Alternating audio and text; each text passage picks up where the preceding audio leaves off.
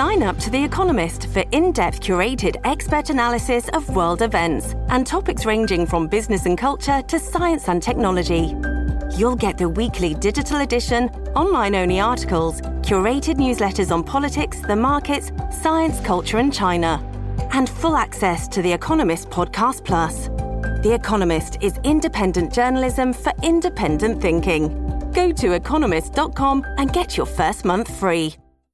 Mom deserves the best, and there's no better place to shop for Mother's Day than Whole Foods Market. They're your destination for unbeatable savings, from premium gifts to show-stopping flowers and irresistible desserts. Start by saving 33% with Prime on all body care and candles. Then get a 15-stem bunch of tulips for just $9.99 each with Prime. Round out Mom's menu with festive rosé, irresistible berry chantilly cake, and more special treats. Come celebrate Mother's Day at Whole Foods Market. You ready? I was born ready.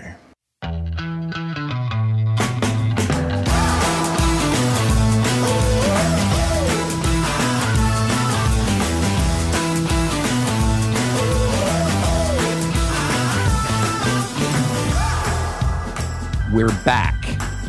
One day after an emergency pod, we could almost call this another emergency pod, Sarah. But It we felt can't. like it. I just read three opinions in an hour and a half, and it was I like I'm out of breath.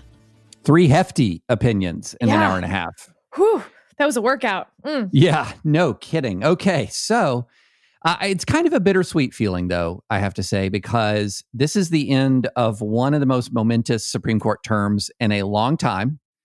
Agreed. Um, I don't think we'll be emergency potting unless maybe something spicy happens tomorrow. yeah. Uh, but we'll see. Um, but yeah, today was a big day. We're going to get into all of it. And because there were multiple shout outs in the Supreme Court opinions today to Hamilton and Burr, we're going to guess what? Schuyler, Philip Schuyler's in there.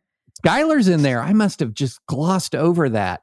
Um, we're going to get into Hamilton musical. We both watched it. Uh, I've seen it live twice. Uh, once Um, with the original cast. Flex, flex. Yeah, exactly. Uh, but first, we're going to talk about three really uh, interesting Supreme Court cases. I'm going to say two momentous, one meh. Um, the first, but we're going, we're not going to get just a tease, sort of like how um, in old radio shows you would always sort of save like the the the thing that the audience wanted to hear the most for the last because uh, you wanted everyone to stay and listen. You came for Trump's subpoena analysis, but you're first getting Indian reservation analysis and what is actually a super fascinating case. Uh, Sarah and I might disagree a little bit on the subpoena cases, but we're united, are we not, in the assertion that the um, the case of McGirt versus Oklahoma is actually the most fascinating case of uh, of the day. Well, I mentioned this yesterday that I didn't include McGirt in my top 10 because it was only interesting if it turned out one way. Right. But as we started to get the bingo narrowed down, and I um I was like losing sleep last night that I had made the prediction that Gorsuch would write McGirt and Roberts would write both finance cases. Cause you know, it's one of those things that if you're wrong, you're just like so obviously wrong. You can't spin Right. that. You're just bad at your job. Um, you nailed it. I nailed that. but once I said that, and once it became clear to me that I really believed Gorsuch was writing McGirt, I thought, well, if Gorsuch is writing McGirt, I Gorsuch is uh, actually pretty sympathetic to uh, the the case that would make it turn out to be kind of crazy, which is that half of Oklahoma turns out not to be Oklahoma. And I got a text from uh, one of my one of my good friends whose parents live in Tulsa, and it just said, "Do my parents no longer live in Oklahoma?" And I said, "Yep." yeah, there's about like a what is it about sixty two thirds of Tulsa is now uh, a Creek reservation, or turns out has been a Creek reservation since the beginning, and a lot of and its currently living uh, citizens did not know it. That's right. So, to, in short, this was actually a criminal case, which is important because while uh, it is found that this is a Creek reservation, they don't touch any of the implications, the big implications that come from that. This is one guy's one criminal case where he basically said the state couldn't prosecute him because he committed the crime. He was a Native American, a member of the tribe who committed the crime on an Indian reservation, which would put him outside the jurisdiction of the state, would put him inside the jurisdiction of the feds, by the way, but that's beside the point, I suppose. And uh, so the Creek Indian Nation intervened because obviously they were like, oh, wait, I'm sorry. Are you saying we now have half of Oklahoma? We'd like to have some say in this. They agreed that they owned half of Oklahoma. Half of Oklahoma? Was, yes, please. Yeah. So it was the state of Oklahoma versus this one criminal defendant who nobody wanted to defend. It, I mean, his crime was not, it wasn't, he's not the good guy here. No, and then the Creek Nation no. who completely removes themselves from defending Mr. McGirt and is like, but this is our land. And that's how this all starts. And the punchline is that Gorsuch runs through Trail of Tears to the present and all of the messiness involved uh, in the treaties that the United States and the United States Congress specifically has signed with various tribes, but specifically the Creek tribe. And in the end, is like, look, uh, this is messy, and Congress may have intended to break their promise, but they failed to do so legally. Uh, right. Over time, to read from this, uh, the federal government promised the Creek a reservation in perpetuity. Over time, Congress has diminished that reservation. It has sometimes restricted and other times expanded the tribe's authority, but Congress has never withdrawn the promised reservation. As a result, many of the arguments before us today follow a sadly familiar pattern. Yes, promises were made, but the price of keeping them had just become too great. So now we should just cast a blind eye. We reject that thinking. If Congress wishes to withdraw its promise, it must say so. Unlawful acts performed long enough and with sufficient vigor are never enough to amend the law. Love that line. I know. It's a I think that line will get quoted quite frequently in history. To hold otherwise would be to elevate the most brazen and long-standing injustices over the law, both rewarding wrong and failing those in the right. It's a good paragraph, David. It's a phenomenal paragraph. Great minds think alike, Sarah. I would if you weren't going to read that paragraph, I was going to read that paragraph. Look, uh, it began with a great line. The Trail of Tears ended with a promise. And essentially, what uh, Gorsuch is saying is it, look, you promised Congress a Creek reservation here. You promised it. You never revoked the promise. Therefore, a Creek reservation exists here. And if that's complicated, too bad, so sad. Um, it is it's on you, Congress. Now, what that does not mean, and and I'm going to give a, I should have we should have like a sound, uh, say uh, Caleb for a malpractice warning. so so right before we you know we we launched into the self defense uh, the law of self defense which is so variable across 50 uh, states uh, we said okay hold on do not rely upon what you hear in this podcast before shooting somebody um, uh, whatever the sound is here is the sound of the malpractice warning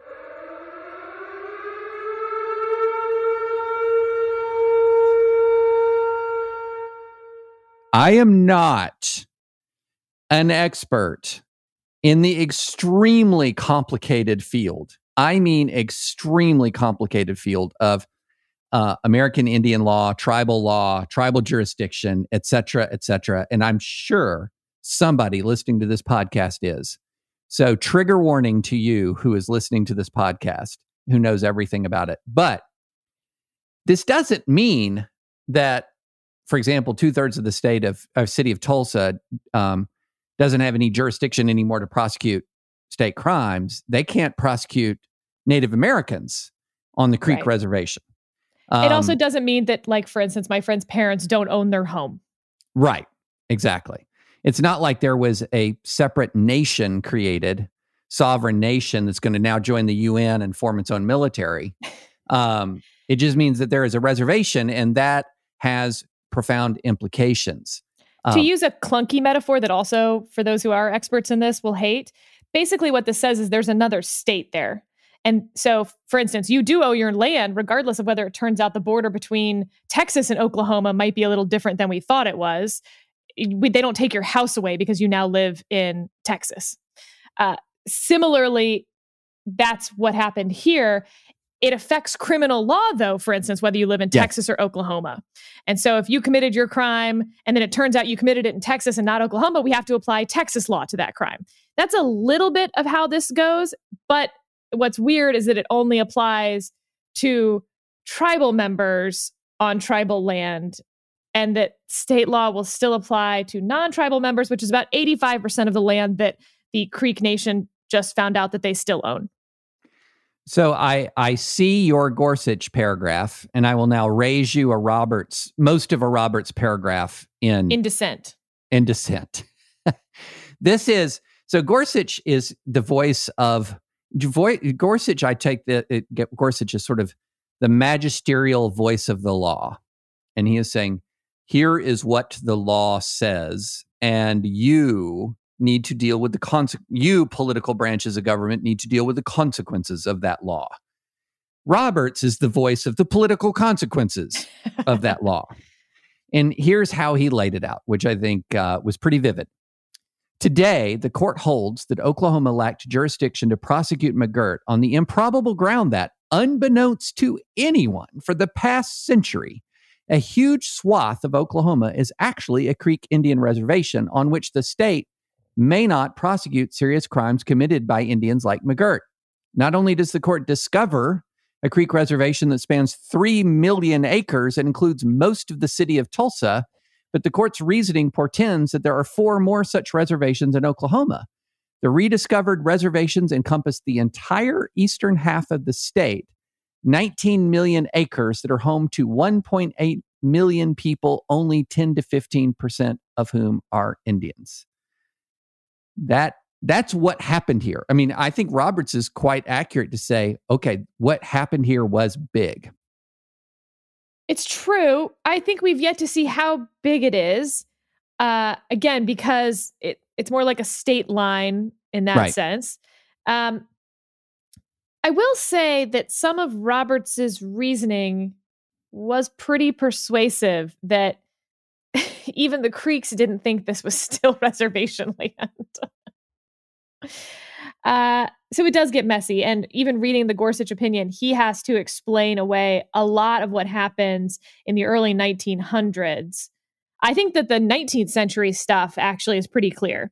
For Right. instance, I don't think that um, a treaty with the Confederacy negates the reservation entirely when there's then in 1866 another law passed by Congress dealing with this that clearly override, you know, undoes any harm that would have been done by the treaty with the Confederacy, et cetera. Um, but then you get into the weird apportionment stuff that we don't need to get into on this podcast. But it's all to say this was not actually some super easy opinion where it's so obvious that the Creeks still own this land, or else, of course, uh, it wouldn't have been unnoticed for a hundred years. Right, right. No, this was not. If if this was easy, easy, simple, simple, and all that the and the only concern were the consequences of the law and not the law itself, um, it, it would be nine zero seven two eight one whatever. Uh, it it was a long, complicated history, and and as you said, we we don't need to get into it. I consider myself reading both of them. I consider myself persuaded by Gorsuch, and it's an interesting alignment. It's Gorsuch with the Democratic nominated four, uh, and Roberts uh, holding down the fort with Alito, Kavanaugh, and Thomas. So, you know, you, we have seen interesting alignments in the court uh, this term. It has not been a festival of five four. It is uh, a five four with the conventional five Republican nominees, four Democratic nominees. There's been a lot of six interesting six three seven two here an unconventional five four. Uh, now, here's the question though Did the Trump rally take place on the Creek Reservation? I have no idea. Okay, that's a good question. Maybe a, a reader, our listener, can tell us if the Trump rally took place on on the Creek Reservation and whether if there's any interesting liabilities that attach related to tribal governance. We'll we'll see how many Oklahoma listeners we have. That's what's about to happen. That's exactly what's about to happen. Uh, before right. we move to the finance cases, since we're going in order of things our listeners won't find interesting, Yes. yesterday when we were talking about Little Sisters of the Poor, I mentioned that Thomas had this line where he basically said, hint, hint, nobody brought non delegation doctrine up. And I didn't really explain what that meant. I'm going to take 30 seconds to explain that one. So, the point was in the Affordable Care Act, Congress had just told the HRSA to, you know, figure out what preventative care is for women. And HRSA then creates the contraceptive mandate. Thomas's point was you never raised the problem of can Congress delegate that much authority to an administrative agency? Uh, and that's called the non delegation doctrine. And what that means is it's a principle in administrative law that Congress can't delegate legislative powers to the executive branch. Uh, and it's had a tortured history, I think is the best way to describe it. You sort of have these cases way back in the day in the 20s and early 30s, Schechter Poultry being sort of the famous one. And then we kind of take off 80 years until we get to uh, 1989, Mistretta. And really, the only one I'm going to talk about is the Line Item Veto Act of 1996, uh, in which it's a 1998 Supreme Court case. They strike down the Line Item Veto Act, saying that basically, Congress, you can't pass laws and then give the president the power to basically cross out individual portions of the law he doesn't want to enforce. And they found that that was a violation of the presentment clause. Uh, but the sort of underlying theory was this long discussion of non delegation doctrine, although they declined to specifically address that. So it's just been lingering out there. And Thomas clearly is a little hungry and would like some non delegation dessert. So, you know, if you're an appellate lawyer out there, it's teed up. Go get your non delegation time because there are plenty of laws that Congress is passing right now that implicate non delegation theory. It is not a legal podcast until Schechter Poultry comes up. I, I like saying it. You're right. I do like yeah, Schechter it's fantastic. And I, I, I look at the line item veto case as essentially saying, um, no, the president is not the editor in chief in Microsoft Word with track changes. Like that's Yeah, I not what's happening. But what a pain it's been not to have the line item veto also. So, you know, it's it's actually similar to the McGirt case in that sense. Like Yeah. the line item veto had a uh, a purpose that would have been convenient, but it violated the Constitution. And so they got rid of it, saying, well, figure out another way. Convenience is not our problem here at the court. You know, it, uh, this is, uh, we're really extending our digression, but can you only imagine how subordinate a branch of Congress, a branch of government Congress would be right now if the line item veto had gone through? I don't think they'd exist. Like we'd forget would- about them. They would just go ahead, they would not even meet. They would just go ahead and set up residence in like the Fox and MSNBC green room to, you know, just go ahead and be pundits full time. We'll add that to Uh, the proxy voting also, by the way, a case that is not yet resolved. We will continue to follow it. Um, it is it is still meandering its way through the briefing stages, but you don't even have to show up to vote right now. So, Sarah, what's less interesting, uh, Mazars or, Va- or Vance? Have I been mispronouncing Mazars? Is that not right? Ma- whatever. I don't know. My, with my Texas Mazars accent. Athens. I don't know. Mazars. What's less interesting, Mazars or Vance? I think Mazars is less interesting. I agree, no question. Vance is the one that we that we finale with. yes. Okay. So I say we nailed our prediction of Mazars, which was essentially that it was going to be the Supreme Court punting almost completely with some sort of rudimentary guidance that would essentially be y'all work this out. Um, There was a lot of y'all should have already worked this out. Oh my goodness, yes. And and then the so essentially what happens is the case is remanded back down the line for uh under the basically on the grounds that the prior courts did not adequately weigh the separation of powers implications of their decision to enforce a congressional subpoena against the president. And um, it was, and then uh, what the court did is it it it granted it it caused there to be a or it created a a test of a sort um, that should that the court should apply um, in deciding the subpoena. But you could tell, I mean, the test is so vague and imprecise. I, I'm I'm scrolling to the specific part of it, and Well, the best is wa- here's how the test ends. Other considerations may be pertinent as well. One case every two centuries does not afford enough experience for an exhaustive list. Yeah. Roberts says derisively. Yeah, I mean, it, here's here's the first part of the test. First, courts should carefully assess whether the asserted legislative purpose warrants the significant step of involving the president in his papers. Oh, the careful assessment test. Right. What what does that even mean, Sarah? I mean, nobody knows what it means, but it's provocative. It gets the people going. I think that so this was a 7-2 opinion. Both of them were 7-2 and Right. both of them had Thomas and Alito dissenting. Here's what's interesting to me. I when you actually go read the majority and the dissents, you I was left thinking these are actually unanimous opinions with very small differences on this basically how they would have reached the outcome, which is normally a concurrence, not a dissent. And most of the uh it was mostly on like sort of the tone, I would say. The dissenters had a different tone in the outcome and the very small difference on whether it's, you know, vacated or remanded, vacated and remanded, vacated or remanded, et cetera. Um, but the one thing on the congressional one that stands out is if Congress had simply said, this is pursuant to our impeachment powers, we are considering impeaching the president, and therefore we want to see his tax returns, that also would have been unanimous, Right. it appears Right. to me. No, I agree with you. I agree with you. And this goes back to our uh, conversation in a previous podcast where Congress left its best argument in the locker room. Yeah, their They- winning argument. It's bizarre. I mean, it's malpractice.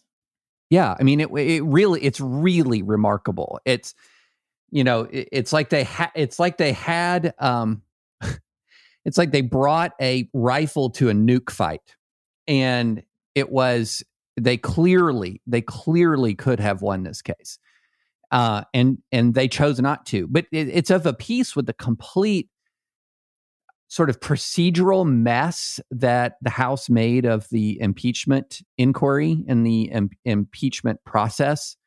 Um, look, I know they had political im- imperatives that they were working around and trying to deal with, and timing issues regarding a uh, timing issues regarding a a, uh, a an election year. Got yeah, it. but, Understand? but nothing nothing excuses th- this was then drop the case. That's what they should Right. have done because what Yeah. they've ended up doing is having now a legal precedent that implicated the powers of Congress and the powers of the presidency, the office of the offices of which will exist long after these people are gone.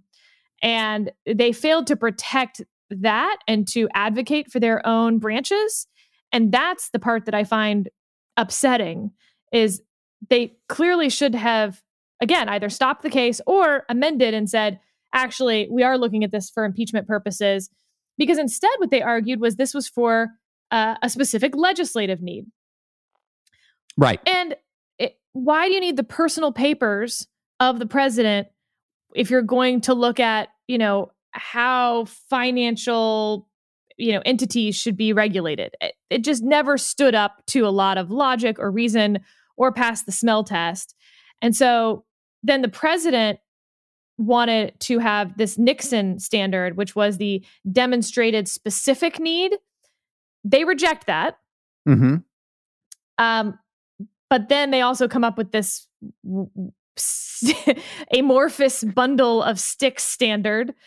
Uh, the House and the courts below suggest that these separation of powers concerns are not fully implicated by the particular subpoenas here, but we disagree. We would have to be, quote, blind not to see what all others can see and understand that the subpoenas do not represent a run of the mill legislative effort, but rather a clash between rival branches of government over records of intense political interest for all involved.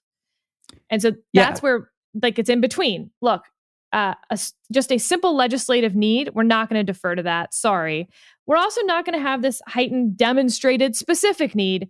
Instead, we're going to have this separation of powers bundle of sticks that includes other pertinent considerations that they don't know about. And that's where the dissents, and again, I use that term kind of loosely because they're not that dissenty. Right. Thomas said uh, he would hold that Congress has no power to issue a legislative subpoena for private non official documents, whether they belong to the president or not. Congress may be able to obtain these documents as part of an investigation of the president, but it must do so under the impeachment power. Right. Okay, so you're saying they do have that power, which the only thing being resolved here is that they have the power, and now we're going to send it back to determine whether they've met some standard. So you disagree on the standard. Oftentimes that would be a concurrence. Alito said uh, he agrees with the Nixon standard, which he thinks that the test put out by Roberts is actually pretty darn close to the Nixon standard, the demonstrated specific need standard. Uh, but he says, nevertheless, legislative subpoenas for a president's personal documents are inherently suspicious. Such documents are seldom of any special value in considering potential legislation, and subpoenas for such documents can easily be used for improper, non legislative purposes. That one's even more confusing as a dissent because it feels only like a concurrence to me. You know, it, what seems to have happened here is essentially what the majority did was say, we're sending this back to the political branches of government while removing from each one of them their best argument. So, I mean, this was essentially about as as clearly as a federal court can do it, uh, saying y'all work it out uh, while we're there, while still preserving this sort of impeachment nuclear weapon in the background that is sort of the ultimate trump card that in theory puts congress as the um, superior branch of government not co-equal because it can fire the exec- chief of the executive branch and can fire mem- uh, members of the judicial branch. But this was you don't get your best argument mr president. You don't get your best argument congress uh, separate from impeachment now, let's see what you're going to do. And you just see this in this paragraph um, from Roberts. Congressional subpoenas for the president's personal information implicate weighty concerns regarding the separation of powers. Thank you, Mr. Chief Justice. Neither side, however, identifies an approach that accounts for these concerns. In other words, we're stripping both of your best arguments. For more than two centuries, the political branches have resolved information disputes using the wide variety of means that the Constitution puts at your disposal. Now work it out. That's that. I think those three sentences right there sum it all up. This is important. You don't get a Trump card from us. Work it out.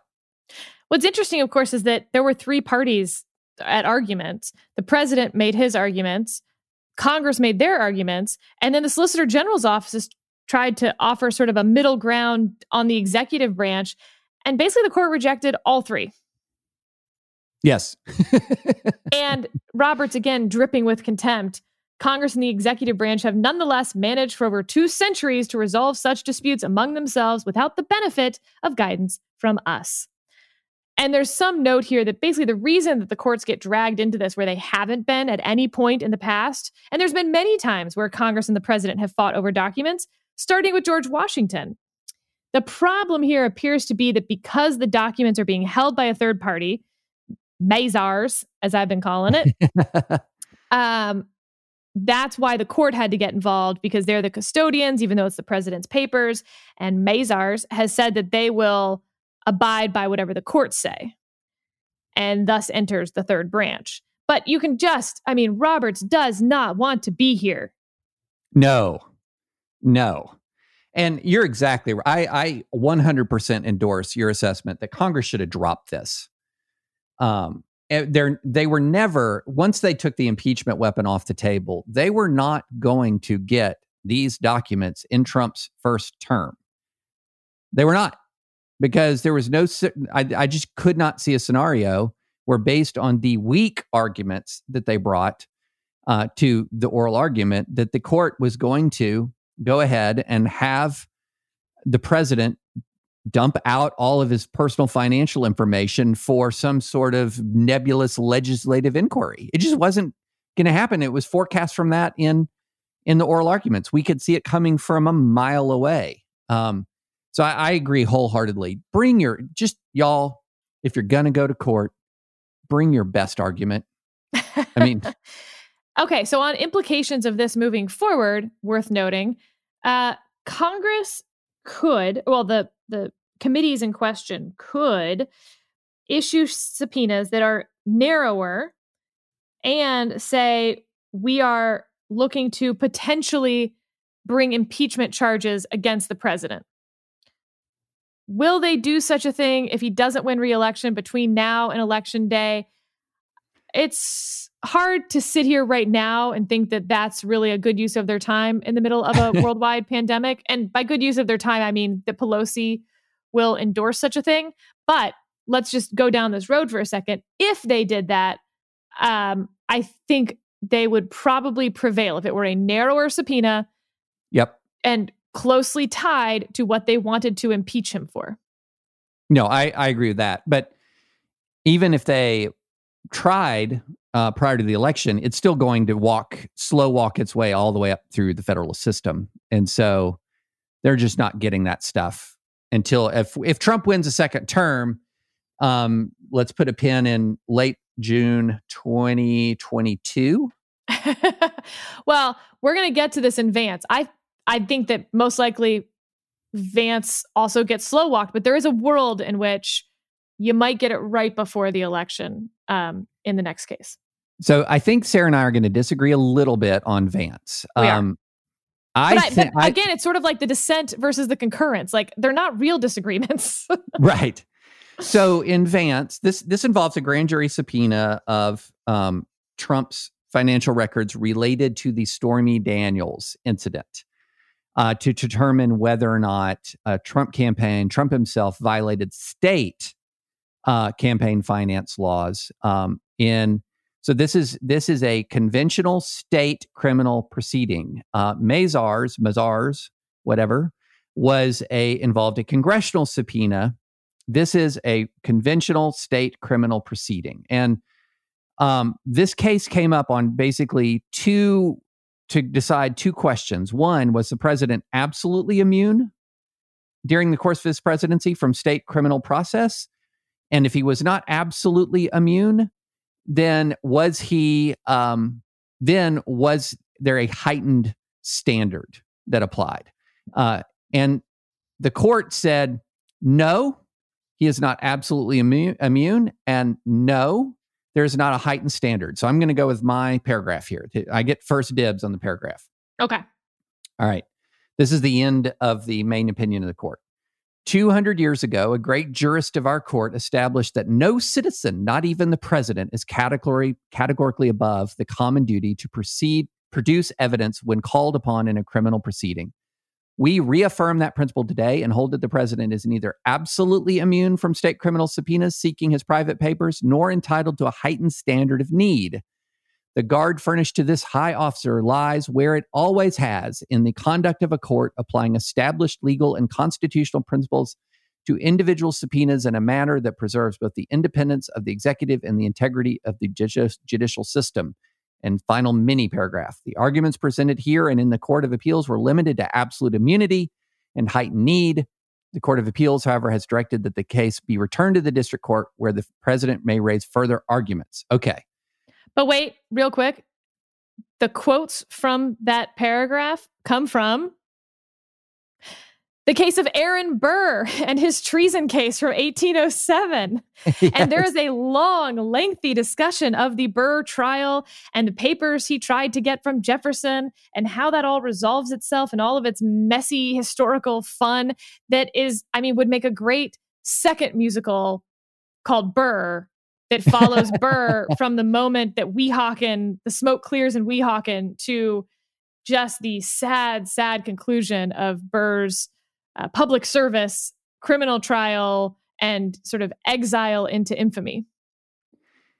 Hey, now, yes, well, that yes, thank you. Then that's a nice preview of why we're going to talk about Hamilton uh, here in a bit. but it's great. Like, if you want to just read about the history of Aaron Burr, go read the beginning of the Vance opinion because it's great. You don't need to care anything about Trump's financial records. You'll just get some real good Burr time. So here's it. so yeah, wait. oh, I, I see what you did there. Okay, so here's why I say clean win, but not prompt win. Um, okay. So clean win is on the issues that uh, Trump went to the Supreme Court on, which was absolute immunity, heightened need. He lost. He lost.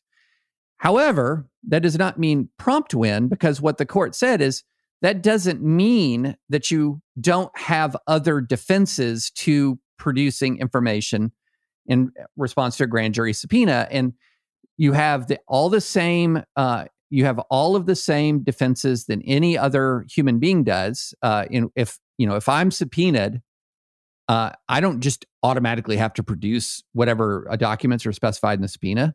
I can file a motion to quash and state certain kinds of defenses that are available to me under um, the rules of procedure or common law, et cetera, et cetera. So he can assert defenses like anybody else, but although he doesn't have a heightened standard um, of uh, a heightened, there's not a heightened standard here. There are some things that he can assert, uh, such as, for example, um, a supremacy clause. The president can raise subpoena specific constitutional challenges in either a state or federal forum.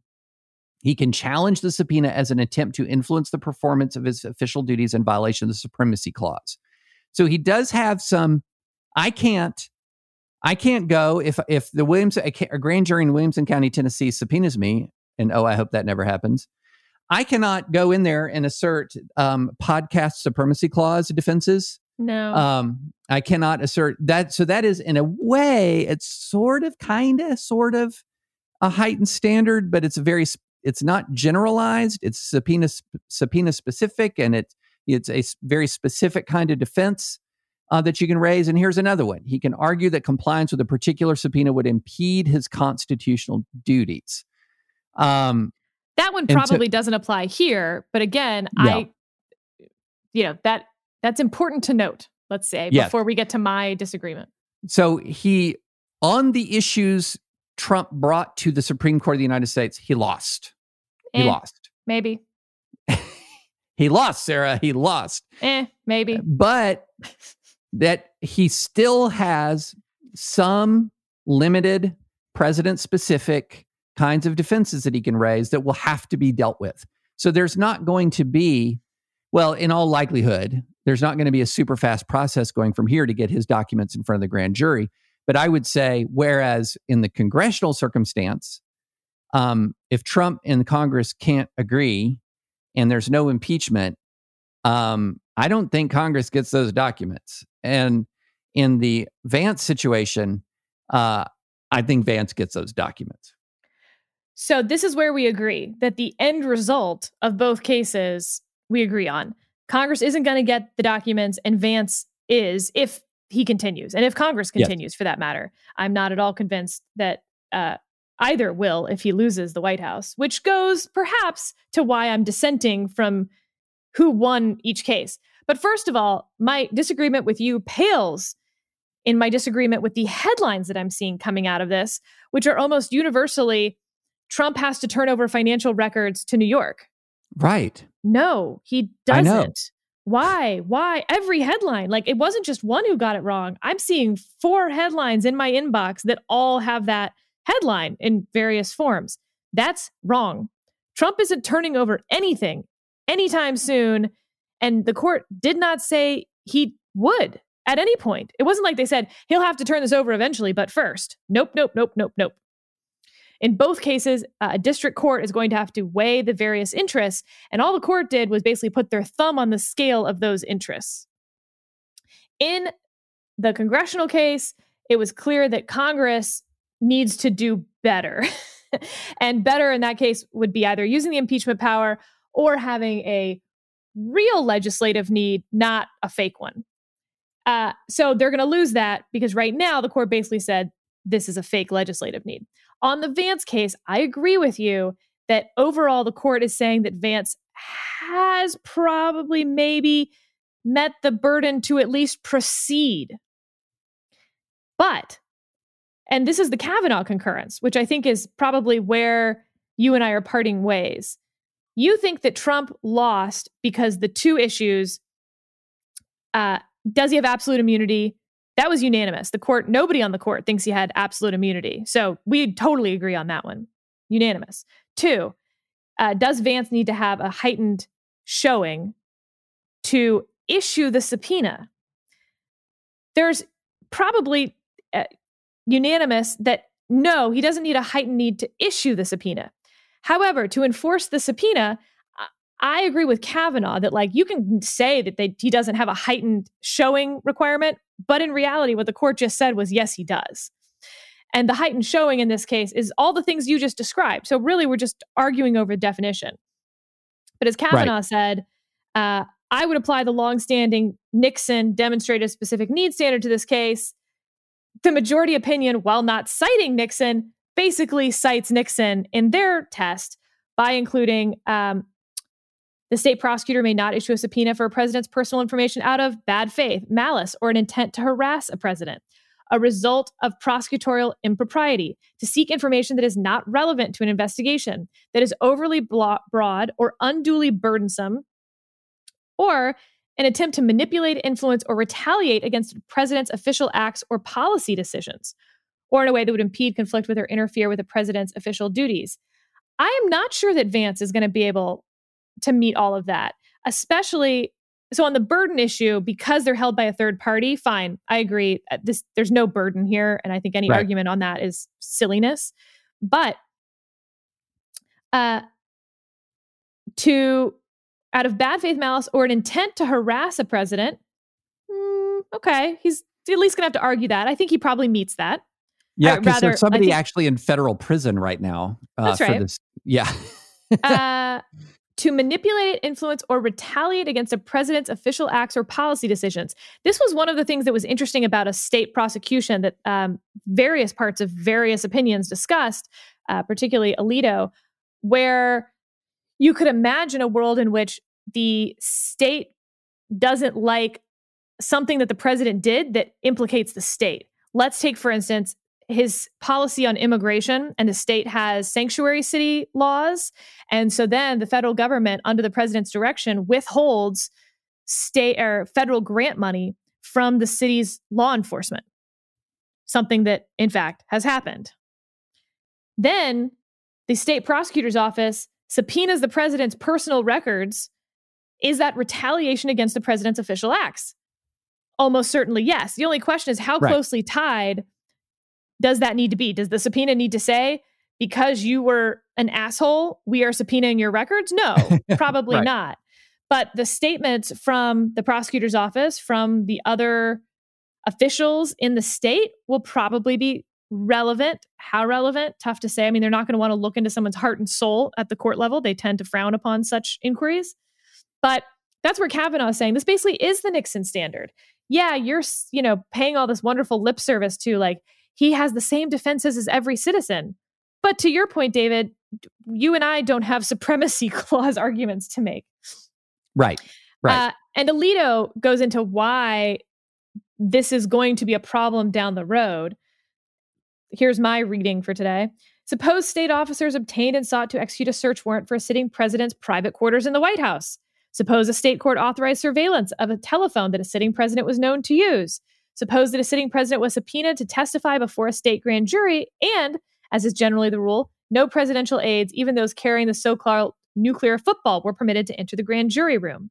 What these examples illustrate is a principle that this court has recognized.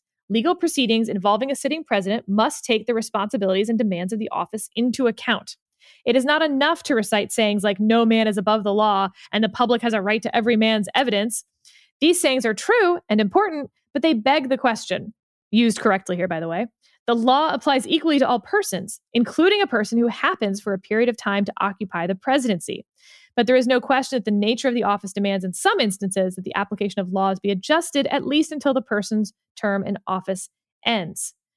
Uh, so he, Alito's dissent says a prosecutor should be required to provide at least a general description of the possible offenses that are under investigation, to outline how the subpoenaed records relate to those offenses, and to explain why it is important that the records be produced and why it is necessary for production to occur while the president is still in office. Again, I understand that that's a dissent, but they're not totally disagreeing. I'm not sure that those things don't apply in the majority's standard and in Kavanaugh's concurrence and even in Thomas's other dissent where he kind of comes out the same way.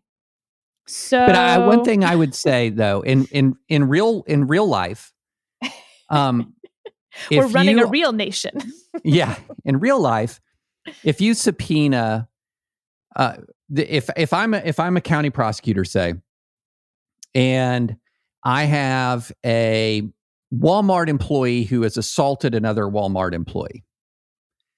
And I do a grand jury subpoena to get the Walton family to disclose a huge amount of personal financial information.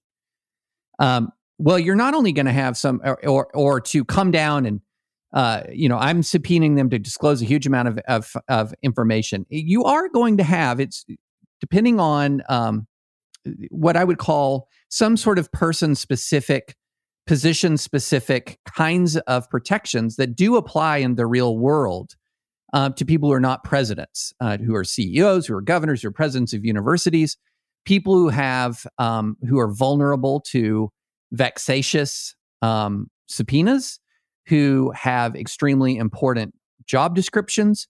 There's always been sort of a level of uh, a, what, if not a formal heightened need showing, a a sh- uh, some where the courts are going to come in and say, "Do you really need this guy's stuff?" Um, well, particularly when it comes to the, you get to the time of the depositions, for instance. And that has certainly applied to presidents when they have been able to work stuff out. And they do run through the long list of federal subpoenas that presidents have been amenable to. And even in those, you know, you don't get to dictate to the president that you need him at 10 a.m. on Monday. He has a cabinet right. meeting.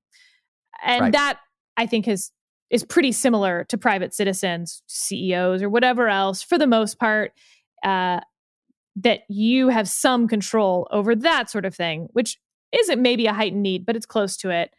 Um, but in this case, I mean, the heightened need is the office of the presidency. So I'm just not at all convinced that um, that Vance obviously wins this. Now, okay, looking forward, I think Vance does win it if he narrows his subpoena and instead of copying word for word the House subpoena, yeah. says, okay, what I actually just need are the tax records um, because they implicate, you know, X, Y, and Z state law and the grand jury is moving forward on X, Y, and Z investigation.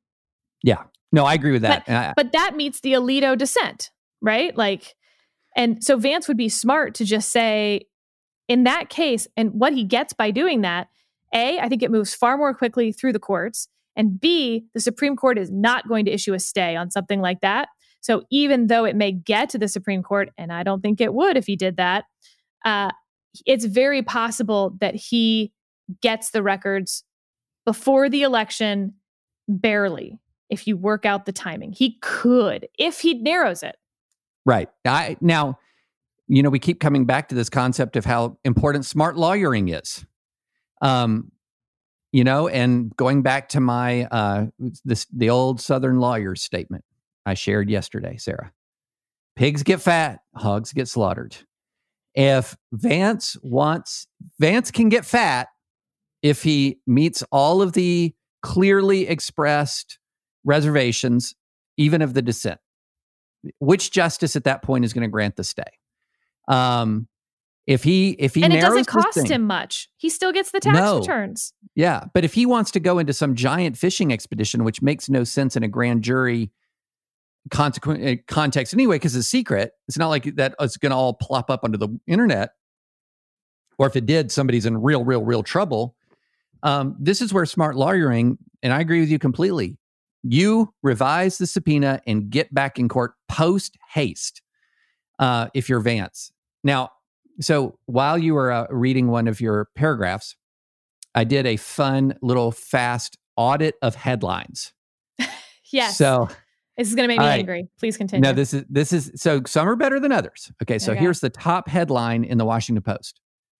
Supreme Court says New York prosecutor may see Trump's financial records, denies Congress for now.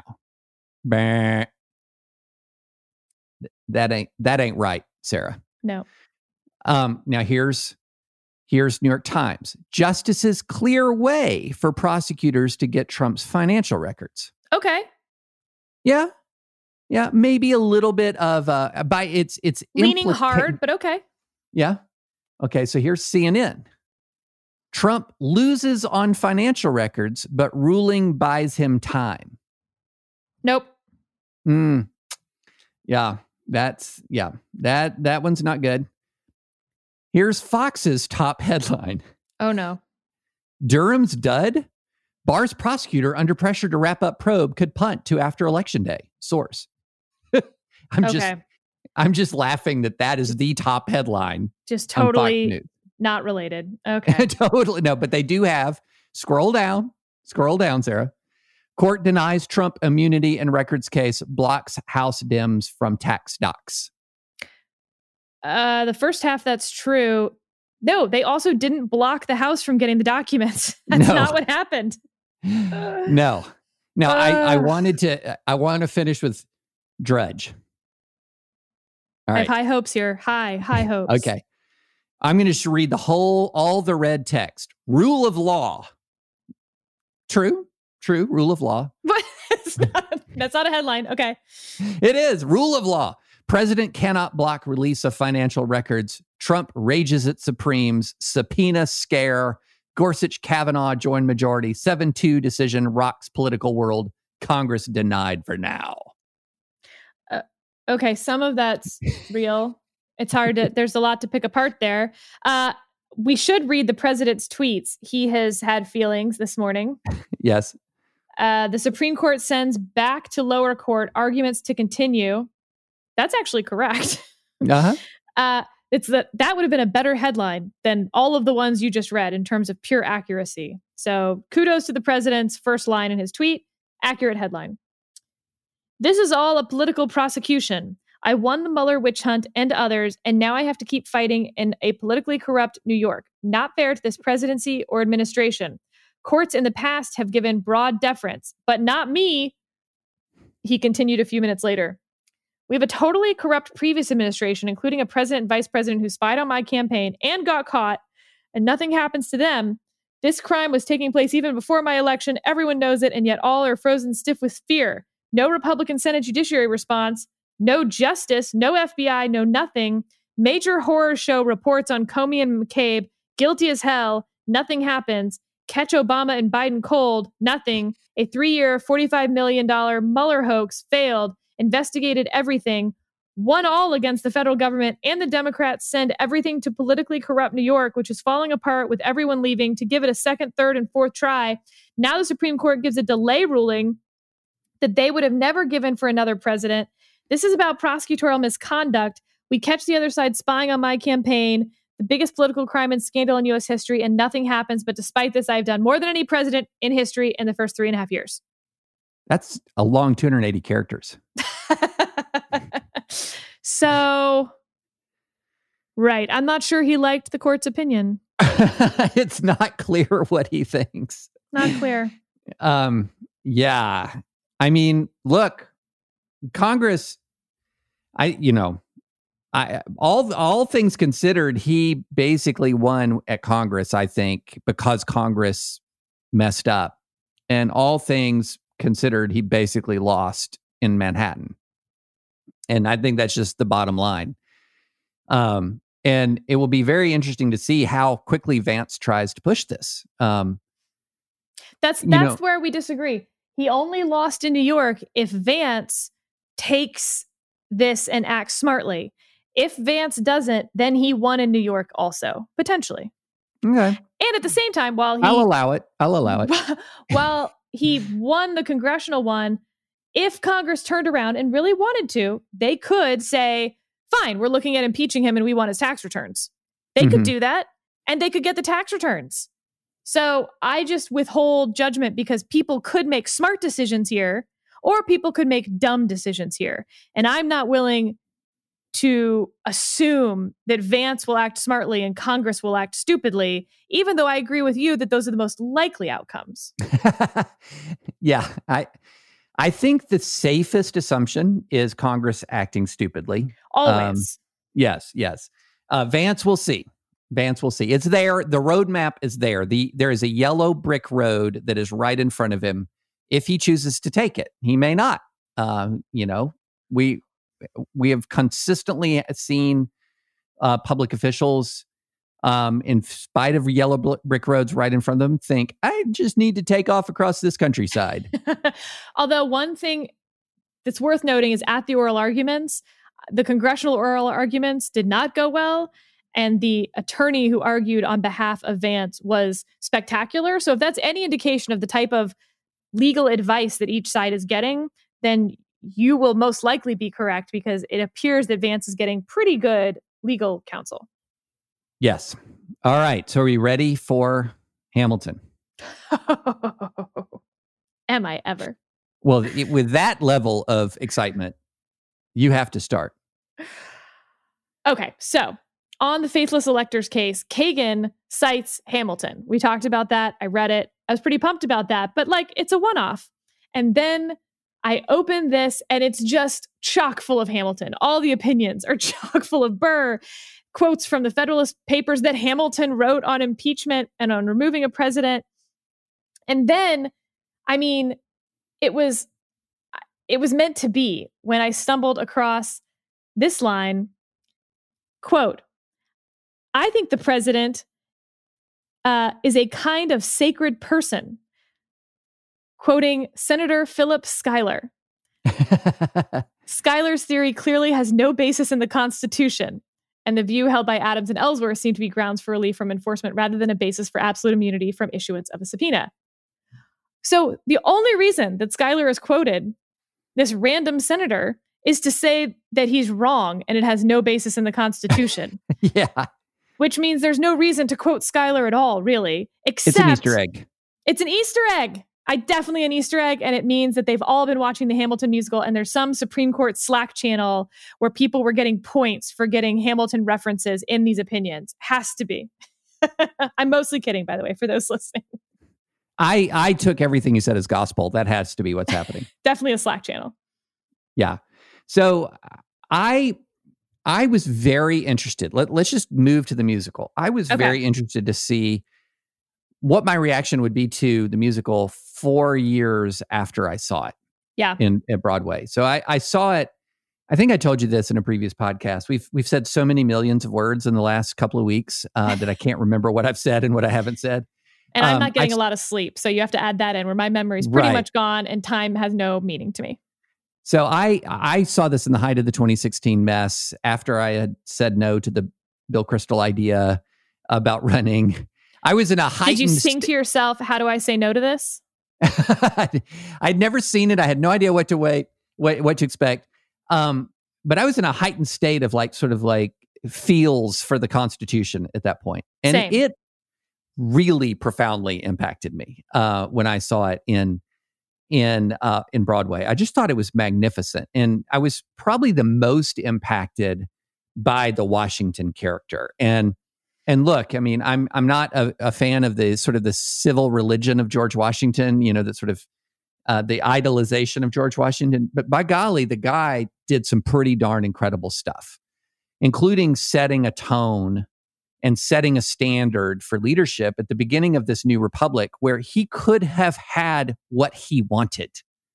Like he was, he had that much power, and he voluntarily laid it down. And the and the quotation uh, that the, I think the part that hit me right between the eyes was when he quoted the book of Micah in his farewell at, uh, that every man shall sit under his own vine and his own fig tree, and no one shall make him afraid. And in this in this land that we made, and it was such a powerful statement of an as, of an aspiration that we're still trying to live up to today. That you can come here and you can make a home, and and I didn't realize the full historical weight of that phrase to Washington until I realized I was doing some research for um, Sunday French press I wrote about anti the wave of anti-Semitism that was hitting New York and New Jersey, and Washington wrote a letter to a Hebrew congregation in Rhode Island where he used that exact phrase. And that was, and then I learned that he used it almost 50 times in his correspondence which was in my in the way I would put it, for all of his flaws, and we know he had flaws. He was a slave owner. He had flaws. This aspiration is sort of the heart of American pluralism. You, you, Sarah, you, David, you, Hebrew congregation of Rhode Island, you, people coming into Ellis Island, you can have your own vine and fig tree, and no one shall make you afraid.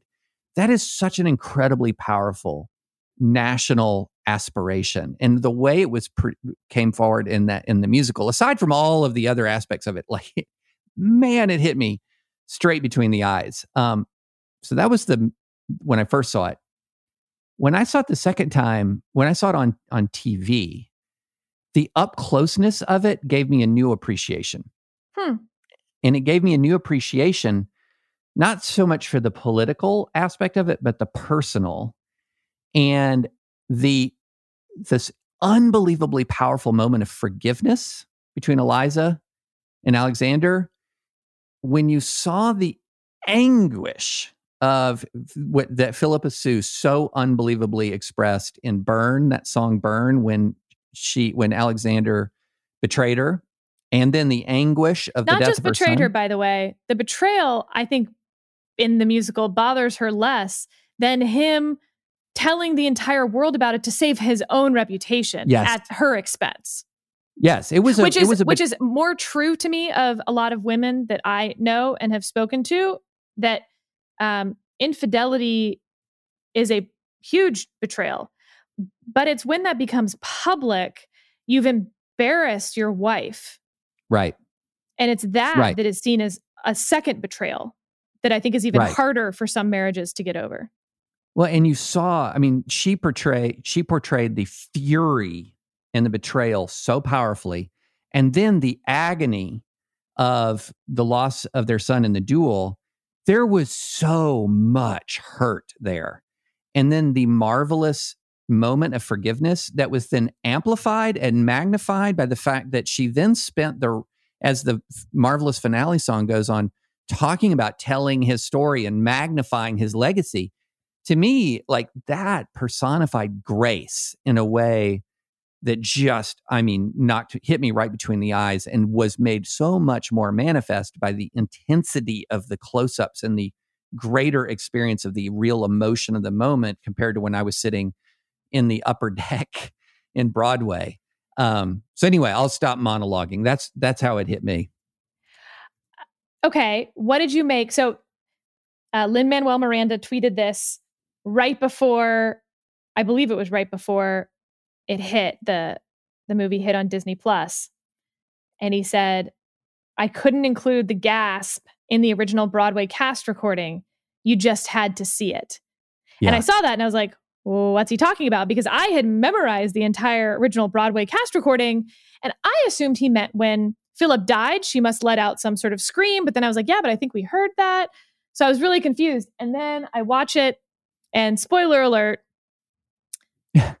at the end of the movie, at the very end of Eliza, you know, saying, you know, I lived another 50 years. I'm telling your story. Here's all the things I did. I opened the first orphanage, all of that. And then she's walking towards the end of the stage, towards the audience. And the last thing is a gasp. Yeah. And the question being debated right now is what that gasp means. David, do you have a theory? Because I do. I want I I'd have a theory. Okay. Um, I believe that gasp is her walking into eternity and seeing the breadth, the the immensity of this, seeing the full story and seeing the full legacy and seeing how everything played out. Um, there's a scripture that says, "We know in part, we see through a glass darkly, but one there is a time when we will know as we are known."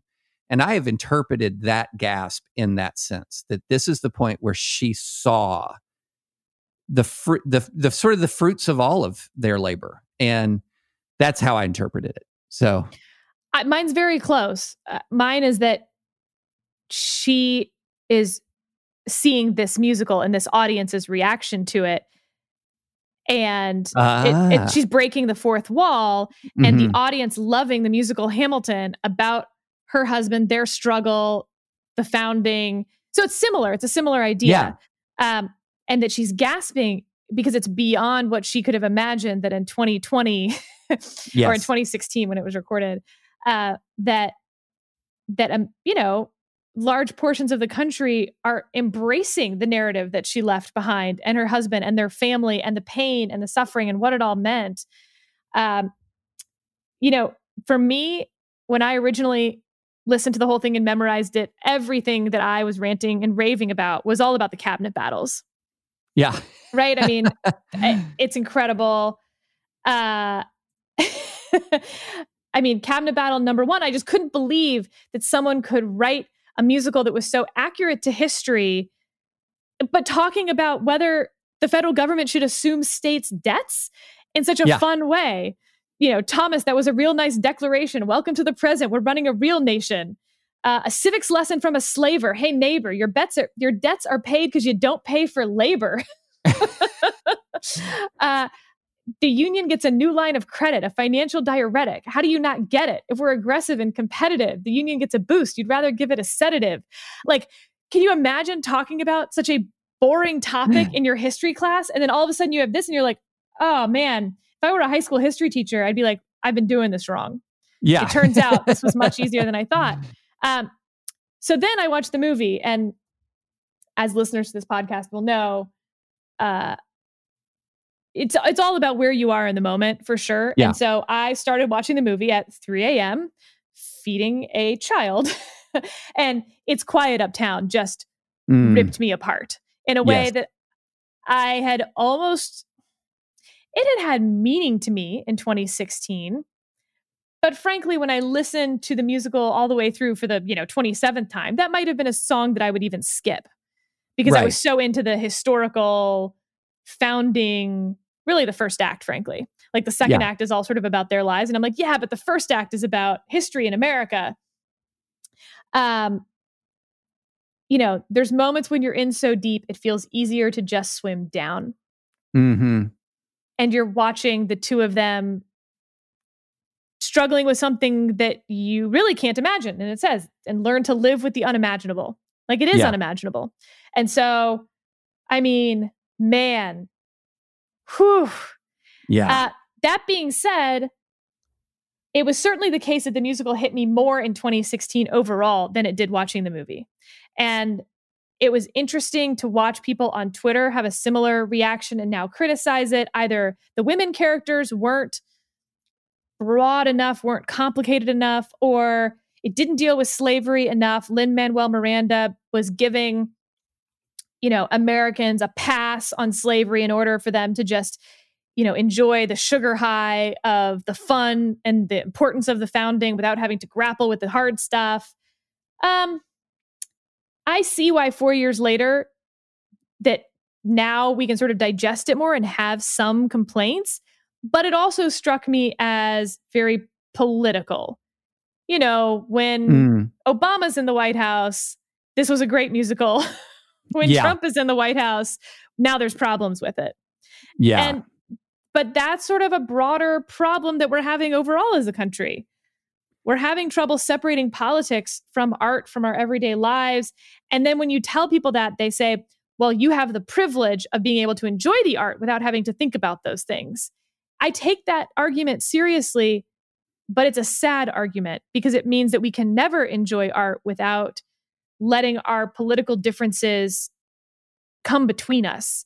And I think one of the wonderful things about great art is it allows us to come together across those divides and experience something together. And what I hear from a lot of people is no, we can't experience these things together anymore.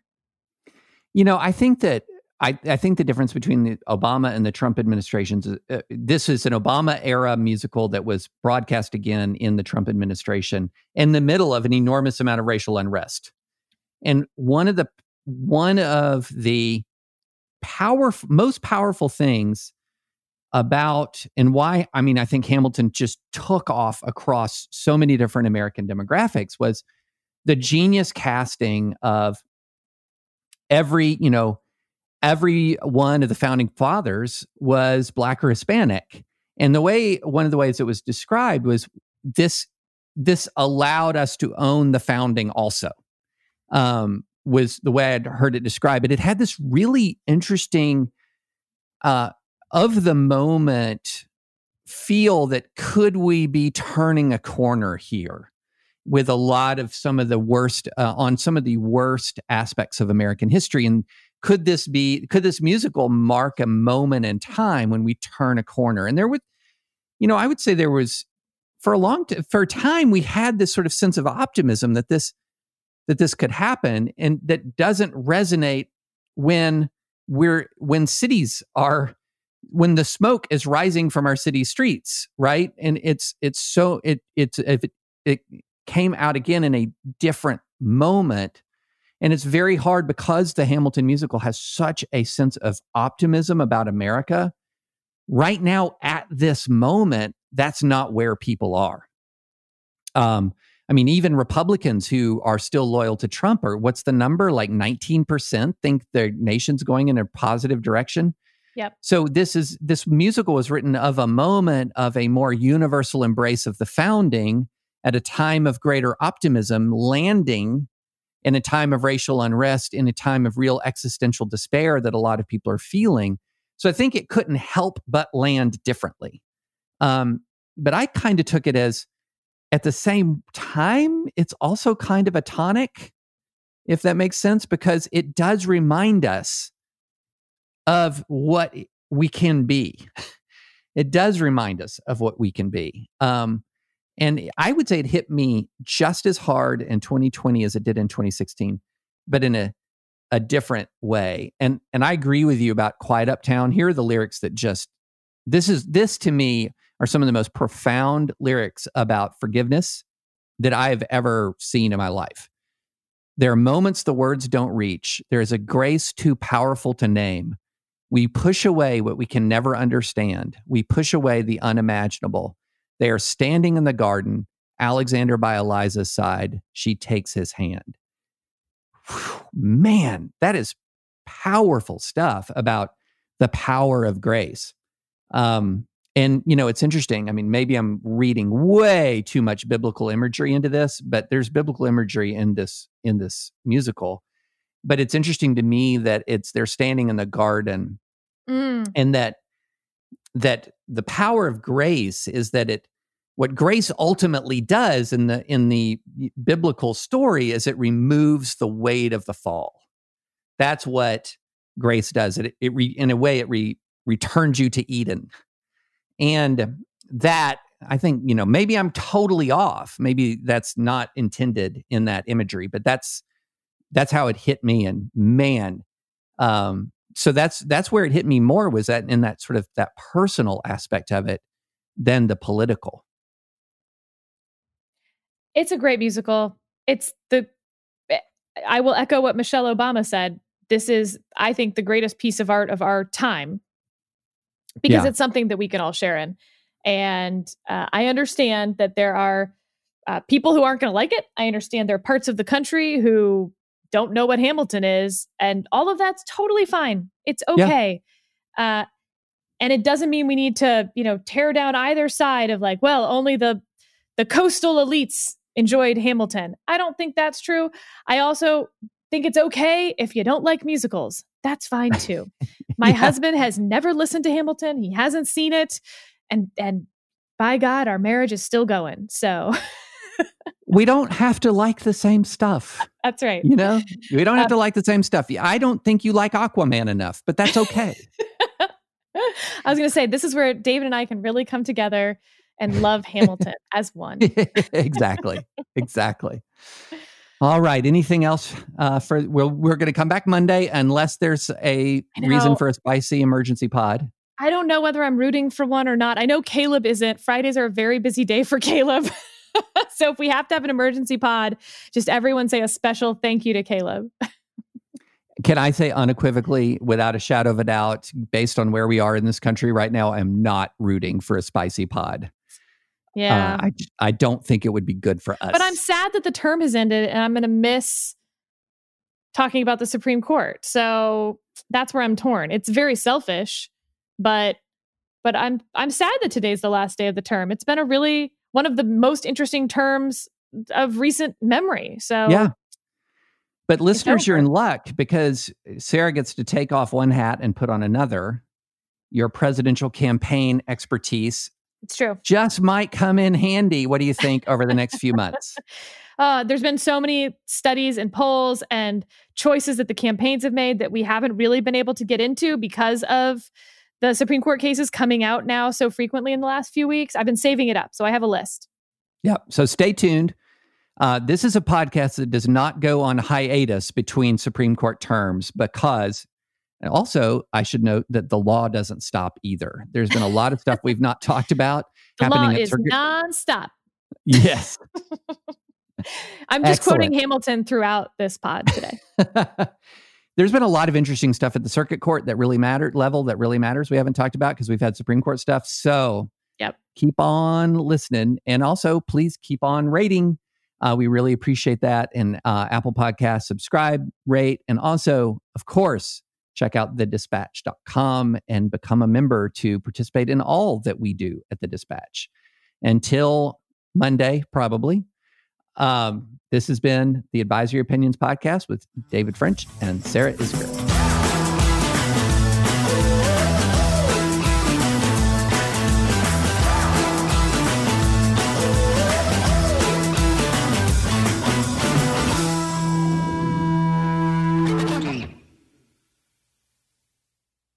Hello, it is Ryan, and we could all use an extra bright spot in our day, couldn't we? Just to make up for things like sitting in traffic, doing the dishes, counting your steps, you know, all the mundane stuff. That is why I'm such a big fan of Chumba Casino. Chumba Casino has all your favorite social casino style games that you can play for free anytime, anywhere with daily bonuses. That should brighten your day a little. Actually, a lot. So sign up now at chumbacasino.com. That's chumbacasino.com. No purchase necessary. Group. Void were prohibited by law. See terms and conditions. 18 plus.